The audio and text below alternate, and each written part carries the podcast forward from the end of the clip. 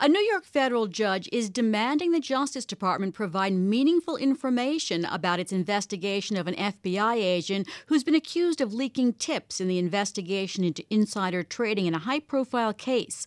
Las Vegas gambler Billy Walters was convicted in April on charges of making $43 million from an insider scheme that also entangled pro golfer Phil Mickelson. Phil Mickelson.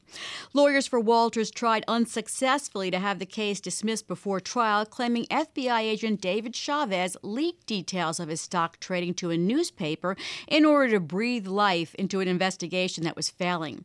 Joining me is Professor Peter Henning of Wayne State University Law School, who is an expert on all things insider trading. Peter, this involved leaks of grand jury information. Why might that be more important to a judge than other things?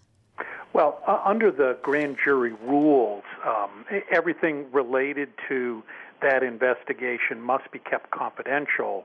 And if there is any leak of information from either a prosecutor or here in this case an agent, uh, that can subject the uh, person to a contempt of court or even a separate criminal prosecution, perhaps for obstruction of justice. So, uh, grand jury leaks are something judges are very concerned about, and in this case, especially, the Justice Department's initial reaction was, "Hey, there were no leaks from our side," and then all of a sudden now it turns out there was an FBI agent leaking to the New York Times and the Wall Street Journal. So the judge is clearly quite upset about this.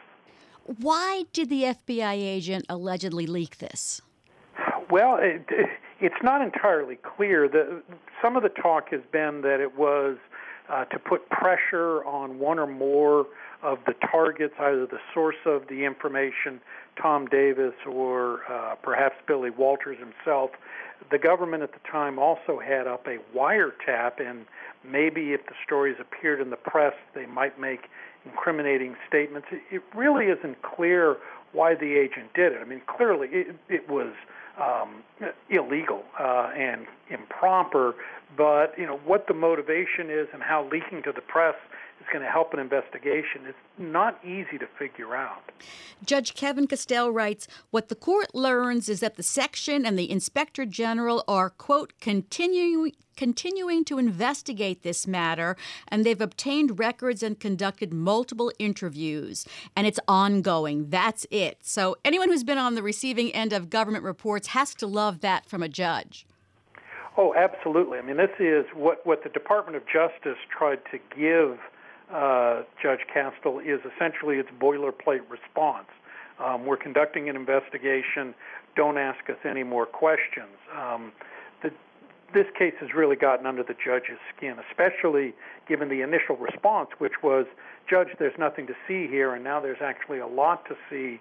So he is going to hold their feet to the fire, absolutely. Is it more likely that they haven't been investigating this, preferring to let it drop, or that they don't want to reveal what they have because it puts the FBI in a bad light? Well, I think the FBI is already in a pretty bad light. Uh, one, uh, you know, purely speculative uh, notion is that perhaps it was more than just this case in which the agent might have leaked information. So it could be a much wider investigation than we've had indicated. But you know, again, that's something that the Justice Department is going to have to indicate at least a little bit to the judge rather than, uh, if you will, just blowing him off with a, hey, judge, we're investigating, we'll get back to you later. Um, judge gave him two weeks to get back to him, so they're going to have to give a little bit more meat than the bare bones that they've provided to this point. Peter, the judge refused to dismiss the case based on this leak or alleged leak, but is it something that Walters could use in his appeal? He could try to bring it up. The, the problem is, and Judge Castel noticed this or uh, discussed this when he rejected the defense motion. He said, What's the prejudice? Um, and you have to show prejudice from a violation by the government, prosecutorial misconduct, or here the FBI agent's misconduct that it can't just be, well, maybe they wouldn't have brought the case.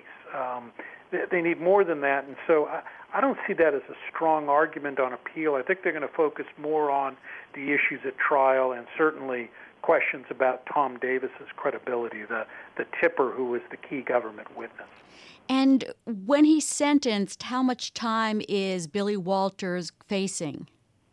Well, the government alleged that he made over $40 million, and that will get you in range of about a five to seven year sentence, although that would be under the federal sentencing guidelines, which are only advisory.